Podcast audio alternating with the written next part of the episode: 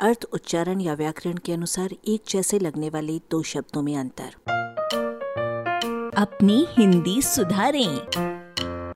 भड़भड़ाना और भिड़ना। दो किवाड़ आपस में टकराए। एक आवाज़ हुई। उस आवाज़ के अनुकरण पर शब्द बना भड़। किवाड़ भड़ से टकराते हैं। उस आवाज़ की बारंबारता के लिए कहा जाने लगा भड़भड़। किताब भड़बड़ करते हैं, यानी भड़बड़ाते हैं। उस आवाज़ से मिलती जुलती हर आवाज़ भड़भड़ हो गई। स्टोर में कुछ सामान गिरने पड़ने से बड़ी भड़बड़ हो रही थी। आदमी भी भड़बड़ यानी बकवास करता है, अर्थात भड़बड़ाता है और भड़भड़िया यानी पक्की टींग मारने वाला कहलाता है।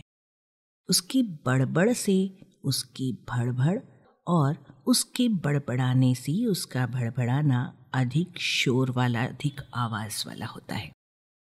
आदमी की भड़ास भी भड़ से निकली है।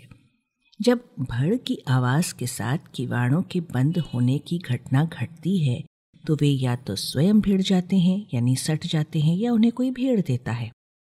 भिड़ना माने, टकराना हो गया। इसी आधार पर भीड़ भी भिड़ना से बना, क्योंकि उसमें लोग एक दूसरे से भिड़ते हैं, टकराते हैं।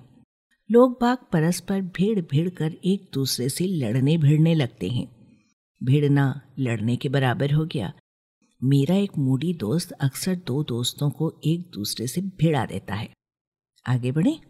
व्यवहारिक लोग हर जगह अपना काम भिड़ कर करवा लेते हैं। वे तरकीब भिड़ाना जानते हैं, वे भिड़ाऊ होते हैं। अब भिड़ंत को याद कीजिए। जो भिड़े बिना नहीं हो सकती। अंत में मुठभेड़ जो एक कदम आगे है, वो मुट्ठी और भिड़ना से पैदा हुआ है और मूलतः मुट्ठियों के प्रहार से की जाने वाली भिड़ंत है क्या उसे हम बॉक्सिंग नहीं कह सकते? आलेख, भाषाविद डॉक्टर रमेश चंद्र मेहरोत्रा, वाचक स्वर संज्ञा टंडन। अरबा की प्रस्तुति।